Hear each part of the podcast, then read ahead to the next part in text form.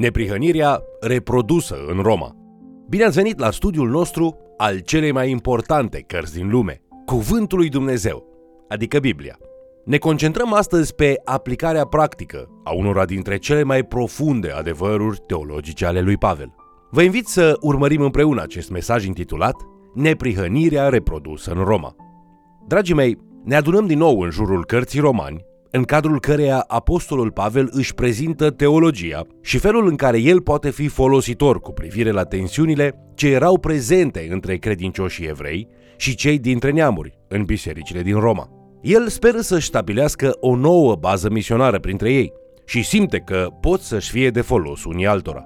Această lecție se referă la partea finală a scrisorii, unde Pavel începe să treacă la partea practică a adevărurilor adânci pe care le expusese. La finalul capitolului 11 din Romani, Pavel a încheiat partea de învățătură a acestei epistole. Acum, în capitolul 12, Pavel începe secțiunea aplicativă. După cum vom vedea, restul epistolei este un mare deci, care conduce de la înțelegerea teologică profundă a sa către feluri mai practice de a trăi ca și credincioși. În Roman, capitolul 12, versetele 1 și 2 citim Vă îndemn, dar, fraților, pentru îndurarea lui Dumnezeu, să aduceți trupurile voastre ca o jertfă vie, sfântă, plăcută lui Dumnezeu. Aceasta va fi din partea voastră o slujbă duhovnicească. Să nu vă potriviți chipului veacului acestuia, ci să vă prefaceți prin înnoirea minții voastre ca să puteți deosebi bine voia lui Dumnezeu, cea bună, plăcută și desăvârșită. Unul dintre aceste domenii aplicative pe care se focalizează Pavel este folosirea darurilor spirituale și are multe de spus despre aceasta. Pavel explică faptul că felul în care Duhul Sfânt zidește împărăția divină în lume este prin a da daruri spirituale poporului său. Când poporul lui Dumnezeu descoperă și implementează aceste daruri, Duhul Sfânt poate lucra eficient în și prin biserică. Pentru a proteja folosirea darurilor spirituale, Pavel împărtășește și un principiu folositor – când descoperi care ți este darul, concentrează-te pe el. El prezintă daruri de învățătură, păstorire, predicare, administrare și conducere. Fiecare persoană din trupul lui Hristos ar trebui să se străduiască să descopere care sunt darurile și să le dezvolte. Pavel accentuează faptul că avem nevoie unii de alții. Dacă ai darul de a învăța pe alții, de pildă, și te dedici întru totul învățăturii, aceasta înseamnă că nu neapărat vei fi și un bun administrator. Poate ești pastorul bisericii sau învățător la școală biblică. Trebuie să ne așteptăm să fie și oameni în trupul local al bisericii care să aibă daruri de administrare. Dacă se dedică în a-și dezvolta darul spiritual, responsabilitățile administrative ale bisericii vor fi duse la îndeplinire. Faci ceea ce Dumnezeu te-a echipat să faci și aștepți ca frații și surorile tale din trupul lui Hristos să facă și ei ceea ce Dumnezeu i-a echipat să facă. Aceasta va însemna că darurile pe care nu le ai tu le va avea altcineva, iar darurile pe care le ai tu s-ar putea să nu le aibă alții. Aceasta înseamnă de asemenea că ai nevoie de frații și surorile tale și ei au nevoie de tine. Fiecare trebuie să-și privească darurile ca și daruri și să le folosească pentru a sluji trupului, nu pentru a stăpâni peste el. Aceasta funcționează în mod minunat, dacă nu apar complicații din cauza egoismului și mândriei omenești. Continuând îndemnurile din Roman, capitolul 12, Pavel ne încurajează să relaționăm tot adevărul pe care ni l-a prezentat în această epistolă la biserica locală din care facem parte într-un mod practic. El spune în Roman, capitolul 12, versetele 9 la 21. Dragostea să vă fie fără prefăcătorie. Fie-vă groază de rău și lipiți-vă tare de bine. Iubiți-vă unii pe alții cu o dragoste frățească. În cinste, fiecare să dea întâietate altuia în sârguință, fiți fără preget.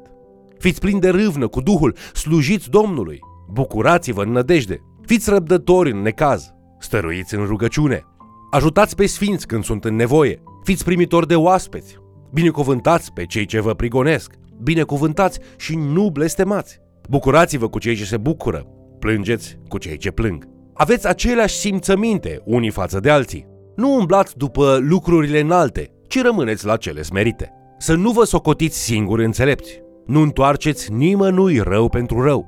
Urmăriți ce este bine înaintea tuturor oamenilor. Dacă este cu putință, întrucât atârnă de voi, trăiți în pace cu toți oamenii. Prea iubiților, nu vă răzbunați singuri, ci lăsați să se răzbune mânia lui Dumnezeu, căci este scris, răzbunarea este a mea, eu voi răsplăti, zice Domnul. Din potrivă, dacă este foame vrăjmașului tău, dă-i să mănânce. Dacă este sete, dă-i să bea, căci dacă vei face astfel, vei grămădi cărbune aprinși pe capul lui. Nu te lăsa biruit de rău, ci biruiește răul prin bine. Pavel accentuează râvna pentru lucrurile lui Dumnezeu, smerenia înaintea lui Dumnezeu și a oamenilor și administrarea înțeleaptă a ceea ce Dumnezeu ne-a dat. Când ajungem la capitolul 13, cartea Romani devine și mai practică. Accentul se pune pe aplicarea zilnică, reală, a Evangheliei pentru lumea aceasta. În capitolul 13, versetele 8 la 10, citim Să nu datorați nimănui nimic, decât să vă iubiți unii pe alții, căci cine iubește pe alții a împlinit legea. De fapt, să nu prea curvești, să nu furi, să nu faci nicio mărturie mincinoasă, să nu poftești. Și orice altă poruncă mai poate fi, se cuprind în porunca aceasta. Să iubești pe aproapele tău ca pe tine însuți. Dragostea nu face rău aproapelui. Dragostea, deci, este împlinirea legii. Apoi mai adaugă și alte lucruri mai jos, în versetele 13 și 14, spunând Să trăim frumos ca în timpul zilei, nu în chefuri și beții, nu în curvi și în fapte de rușine, nu în certuri și în pismă, ci îmbrăcați-vă în Domnul Isus Hristos și nu purtați grijă de firea pământească pentru ca să-i treziți poftele. Creștinismul este mai mult decât doar teologie. Este un mod de viață înrădăcinat într-o relație divină umană, bazat pe adevăruri teologice puternice. Apoi, în capitolul 14, Pavel îndeamnă adunările din Roma cu privire la o anumită problemă chinuitoare pentru credincioșii evrei, și anume mâncarea. Legile dietetice erau destul de importante pentru închinătorii evrei. Ei socoteau restricțiile cu privire la mâncare ca și un semn al legământului, împreună cu tăierea împrejur, ținerea sabatului și purtarea de ciucuri la haine. Având în vedere ospitalitatea lumii antice și mesele de părtășie ale credincioșilor, trebuie să fi fost o experiență destul de dificilă. A sta la masă cu cei a căror expresie religioasă nu le curba entuziasmul pentru multele delicatese neevreiești care ar fi întors pe dos stomacul unui evreu. Apoi mai erau și dispute cu privire la zile. Evreii țineau cu reverență a șaptea zi a săptămânii ca și sabatul lor, ținând multe sute de reguli care defineau odihna de sabat. Aceasta nu însemna mare lucru în concepția celor dintre neamuri cu privire la închinare. Indiferența lor cu privire la aceste lucruri cuprindea și toate celelalte zile sfinte evreiești și toate tradițiile legate de ele. Vedem în Consiliul de la Ierusalim, din fapte capitolul 15, că există o luptă cu privire la includerea neamurilor în comunitatea noului legământ. Evreul venea în comunitatea noului legământ prin credința în Hristos, după ce participase la legământul cu Avram, Moise și cu David. Marea întrebare era deci, trebuie ca neamurile să devină mai întâi evrei pentru a fi mai apoi creștini? Trebuie oare să accepte tăierea împrejur și ținerea sabatului, legile dietetice, ciucurii și restul torei, pe lângă credința în Hristos? Sau credința este de ajuns? Răspunsul este decisiv. Neamurile nu trebuie să devină evrei pentru a fi creștini, dar totuși sunt anumite cerințe pentru creștinii dintre neamuri, dincolo de experiențele lor normale cu privire la devoțiunea religioasă, cum ar fi ca relațiile sexuale să fie doar în cadrul căsătoriei, să nu mănânce sânge, de exemplu animale sugrumate, coapte întregi, și să nu mănânce carnea jertfită idolilor. Poruncile cu privire la imoralitate sunt fundamentale comportamentului unui credincios, dar celelalte două sunt concesii datorită prezenței peste tot a evreilor de-a lungul și latul Imperiului. Ei au dorit ca creștinii să poată sta la masă împreună, atât evrei cât și neamuri, și să poată avea părtășie, care să nu fie împiedicată. Pavel dă câteva instrucțiuni cu privire la felul cum creștinii romani ar trebui să se relaționeze la aceste probleme cu privire la mâncare și calendare. Adevărata religie nu este legată de simboluri, zile, calendare sau mâncare. Adevărata religie este a inimii, a Duhului și adevărului, așa cum i-a spus Domnul Isus femeii la fântână. Celelalte lucruri sunt ceea ce mulți numesc zone gri. În Roman, capitolul 14, versetele 1 la 6, Pavel o spune în felul următor. Primiți bine pe cel slab în credință și nu vă apucați la vorba asupra părerilor îndoielnice. Unul crede că poate să mănânce de toate, pe când altul, care este slab, nu mănâncă decât verdețuri. Cine mănâncă, să nu disprețuiască pe cine nu mănâncă și cine nu mănâncă să nu judece pe cine mănâncă, fiindcă Dumnezeu l-a primit. Cine ești tu care judeci pe robul altuia? Dacă stă în picioare sau cade, este treaba stăpânului său. Totuși, va sta în picioare căci Domnul are putere să-l întărească pentru ca să stea. Unul socotește o zi mai presus decât alta. Pentru altul, toate zilele sunt la fel. Fiecare să fie de plin încredințat în mintea lui. Cine face deosebire între zile, pentru Domnul o face. Cine nu face deosebire între zile, pentru Domnul nu o face. Cine mănâncă, pentru Domnul mănâncă, pentru că aduce mulțumiri lui Dumnezeu. Cine nu mănâncă, pentru Domnul nu mănâncă și aduce și el mulțumiri lui Dumnezeu. Putem rezuma poziția lui Pavel în felul următor. Lasă să te ghideze conștiința. Fiecare dintre noi vom sta în fața scaunului de judecată lui Dumnezeu și vom da socoteală de noi înșine. Fiecare ar trebui să fie preocupat de propria sa conștiință în zonele gri și să-i lase pe alții în seama conștiinței lor. Dar de unde vine conștiința? De multe ori aceasta este un rezultat al învățăturii din copilărie și devine un răspuns condiționat. Pavel spune să-ți asculți conștiința. Dacă îți spune conștiința că e greșit, nu merge împotriva conștiinței tale decât dacă ai un motiv foarte bun.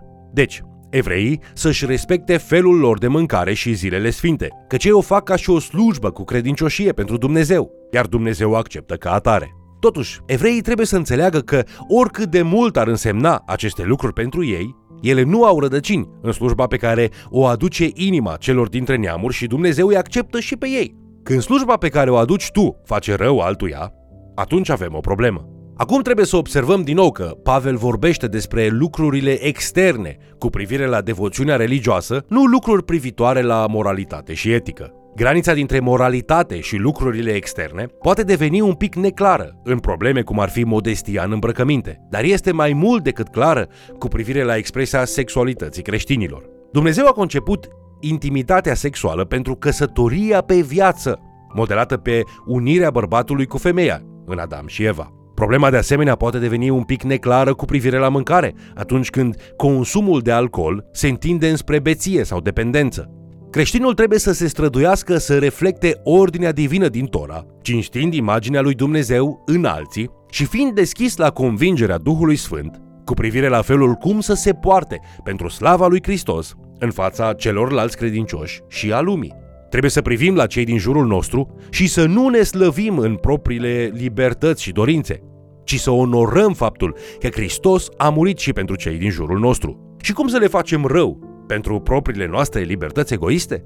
În capitolul 13, Pavel are ceva de zis despre cum se aplică discuția lui cu privire la autorități. În Roman, capitolul 13, cu versetul 1, ne spune ca oricine să fie supus stăpânirilor celor mai înalte, căci nu este stăpânire care să nu vină de la Dumnezeu, și stăpânirile care sunt au fost rânduite de Dumnezeu. De trei ori Pavel spune că cel ce este în slujba stăpânirii este un slujitor al lui Dumnezeu. Pavel nu vorbește aici despre polițiștii creștini născuți din nou, ci Pavel vorbește, atunci când scria aceste lucruri, despre soldații romani. Pavel spune în Roman, capitolul 13, că Dumnezeu folosește guvernul pentru a-și impune dreptatea sa. Cei răi nu trebuie să fie lăsați să facă ceea ce vor. Pacea și ordinea trebuie să domnească, chiar dacă este o ordine imperfect concepută. Dumnezeu este cel care ne spune că există bine și există rău.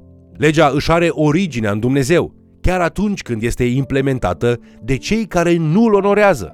De aceea, ofițerul de drept își trage autoritatea de la Dumnezeu. Deci, trebuie să căutăm să trăim cât mai pașnic sub legile și autoritățile guvernamentale pe care Dumnezeu le-a pus peste noi. Există unele complexități în această imagine când considerăm întregul context al Scripturii. Respectăm rolul guvernului în limitele obligațiilor noastre față de Dumnezeu și Hristos. După cum spune Petru în Fapte, capitolul 5 cu versetul 29, trebuie să ascultăm de Dumnezeu mai mult decât de oameni. Există o tradiție profetică veche de a confrunta regii răi din Vechiul Testament. De asemenea, pe parcursul cărții Faptele Apostolilor, îl găsim chiar pe Pavel, folosind avantajele politice pe care le avea fiind cetățean roman, un statut greu de atins pentru un evreu. Totuși, discuția lui Pavel de aici din Romani 13 formează fundamentul pentru alte considerente. Dumnezeu este un Dumnezeu al rânduielii și creștinul trebuie să caute pacea și să-și aducă aminte că el sau ea poartă numele lui Hristos în orice acțiune. Trecând la Roman, capitolul 15, putem privi la ceea ce era în inima lui Pavel. El avea o mare dorință pentru salvarea sufletelor. Chiar scopul primar al epistolei către romani era să-l ajute pe Pavel să ducă Evanghelia în zone neatinse, mai departe, înspre vest. După ce spune în Roman, capitolul 15, versetele 18 la 20, că ajunsese cu Evanghelia din Ierusalim până în Italia. Pavel spune în Roman, capitolul 15, cu versetul 24, Nădăjduiesc să vă văd întreagăt când mă voi duce în Spania și să fiu însoțit de voi până acolo, după ce îmi voi împlini, măcar în parte, dorința de a fi stat la voi. În fapte, capitolul 19, cu versetul 21, Pavel spune, trebuie să văd și Roma, căci Hristos îi se arătase și i-a spus în capitolul 23, cu versetul 11 în fapte, îndrăznește Pavele, căci după ce ai mărturisit despre mine în Ierusalim, tot așa trebuie să mărturisești și în Roma. Tu ai dorința să împărtășești vestea bună și altora? Pavel spune că el dorea să vestească tuturor Evanghelia lui Hristos. Acesta este și scopul nostru și trecând prin această lecție, ne rugăm să devină și scopul tău. Mergi și vestește Evanghelia lui Isus Hristos la toți cei care vor să asculte. Vă mulțumesc pentru că ați fost alături de noi, studiind Cuvântul lui Dumnezeu. Pavel a fost un mare exemplu de angajament și zel, în timp ce a călătorit oriunde a putut pentru a împărtăși tuturor ceea ce Dumnezeu a făcut în viața lui. Dacă nu v-ați împărtășit niciodată propria mărturie despre viața voastră nouă în Isus, rugăciunea mea este ca Dumnezeu să vă dea îndrăzneală să o împărtășiți cu cel puțin o persoană în această săptămână. Acum, până ne întâlnim din nou, puterea de înviere a Domnului și Mântuitorului nostru Isus Hristos în voi să vă dea îndrăzneală să trăiți pentru El. Vă invit să ne urmăriți în continuare și, de ce nu, să mai chemați cel puțin o persoană să ni se alăture.